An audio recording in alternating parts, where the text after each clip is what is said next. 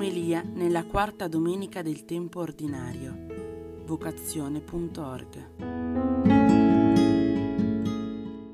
Ci sono due parole ripetute diverse volte nella liturgia della domenica di oggi e queste parole sono voce e ascolto.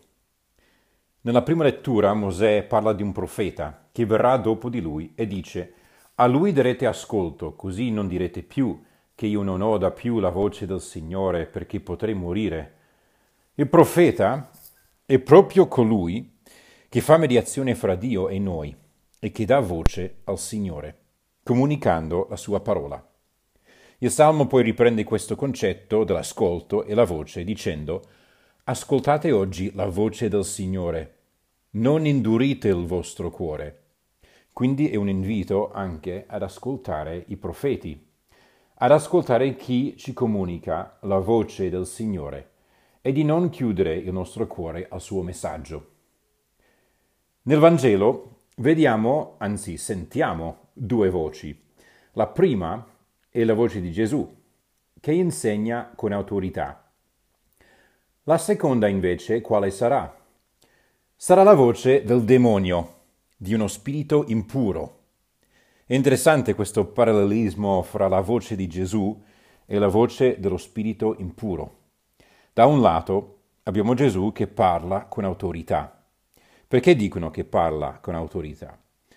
Se pensiamo una persona che guadagna autorità è una persona che dice la verità, perché la verità si impone da solo, quindi non ha bisogno di essere imposto. Se comunicata bene, si capisce appena detto, ma questo è vero. Infatti la gente sente parlare Gesù e comincia a seguirlo perché percepisce che quello che dice è vero. Ogni persona che dice la verità comunica quello che pensa, è un po' di quello che lui è. Sappiamo in questo caso che Gesù è la verità.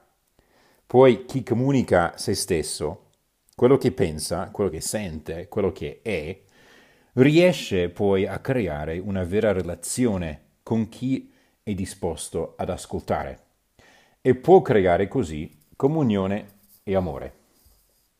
Dall'altro lato dello spettro abbiamo lo spirito impuro, il demonio, e qui infatti non è l'uomo che parla, ma il demonio, il male dentro lui che parla. E quindi c'è già una menzogna. Infatti la voce non sta comunicando quello che c'è veramente dentro questo uomo, che in questo caso probabilmente sarebbe piuttosto la sofferenza di chi ha sofferto da tempo una possessione diabolica. Comunica invece la menzogna.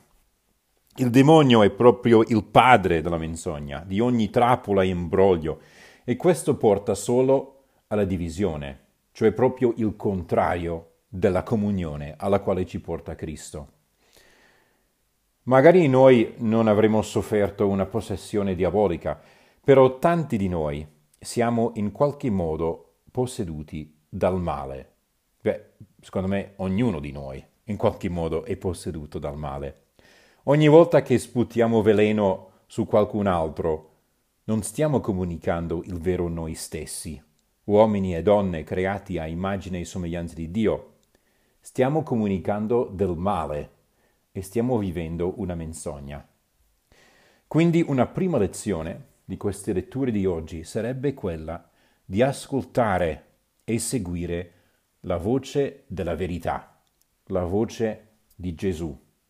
Siamo chiamati a vivere nella verità.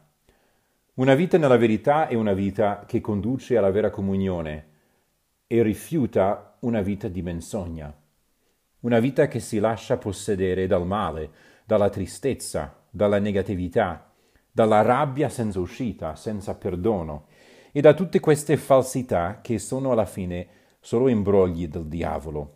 Diavolo che come parola vuol dire proprio colui che divide, che spezza, che vuole rovinare, che vuole metterci uno contro l'altro. Dicevamo che Gesù parla con autorità. Infatti c'è scritto in questo brano erano scossi dal suo insegnamento, erano sconvolti. Gesù comunica un qualcosa che sconvolge, che scuote, che fa vibrare il cuore e questo perché scuote anche a lui, Si capisce subito quando una persona parla di qualcosa che lo appassiona. Quando uno chiama il calcio, parla della sua squadra, parla con entusiasmo e passione, si sente proprio nella voce. Uno che ama la musica, quando parla di musica, parla con passione e fa vibrare il cuore, comunica qualcosa che gli è cara, importante, bellissima.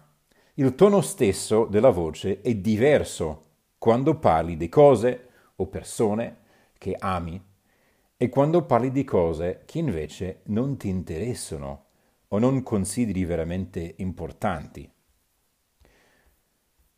Un mio professore in teologia, quando ci chiedeva sulla materia e tu rispondevi quello che tu pensavi, lui spesso rispondeva dicendo Ah sì, interessante. Prego, prossima risposta. Beh, già lì capivi che magari quello che hai detto non era così interessante, perché non è che è fermato a riflettere, a, a approfondire, eccetera.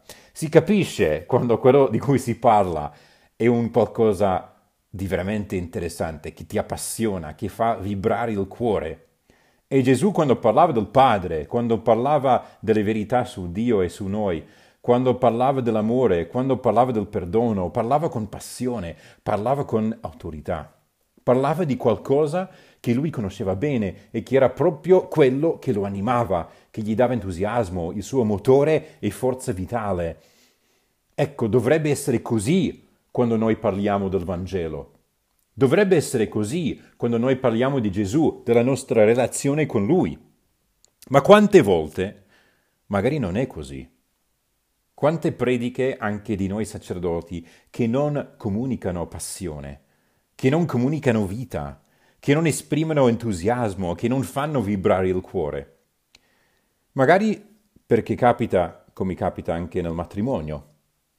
Spesso dopo tanti anni di vita insieme può capitare, anzi è normale, forse anche sano, che l'amore perde un po' questo entusiasmo e freschezza. La routine di tutti i giorni porta con sé la tentazione di dire, beh, insomma, andiamo avanti, però ormai già ti conosco.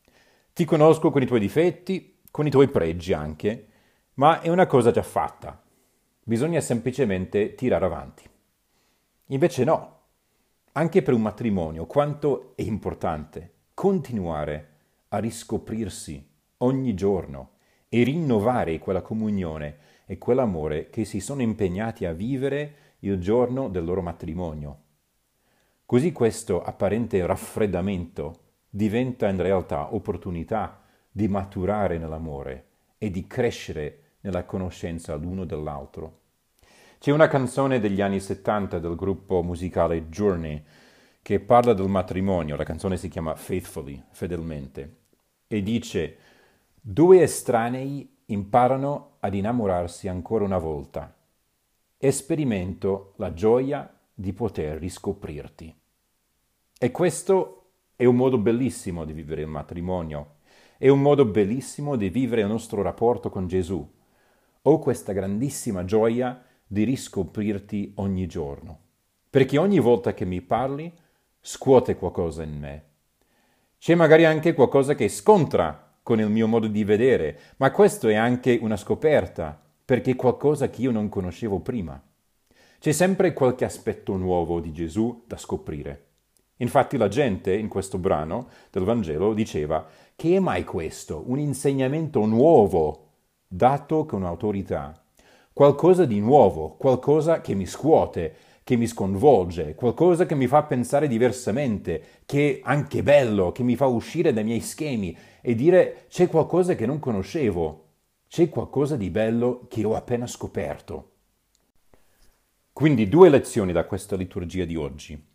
Prima, la chiamata a vivere nella verità, ad ascoltare la voce di Gesù e non quella della menzogna, che porta alla divisione, ad arrabbiarci, a lamentarci, ad essere tristi e chiuderci noi stessi, ma piuttosto prendere quella via, quella chiamata alla verità e alla comunione con gli altri. E la seconda è questa, di vivere il nostro rapporto con Gesù come opportunità di riscoperta, riscoprire ogni giorno la persona di Cristo, riscoprire la sua parola, che ci vuole parlare ogni giorno in modo nuovo, e far vibrare il nostro cuore. Chiediamo a Gesù questo dono oggi, che anche noi possiamo comunicare questa verità, una verità che ha toccato anche i nostri cuori e li ha fatti vibrare, per far vibrare, per dare vita al cuore di chi entra in relazione con me nella quotidianità di ogni giorno.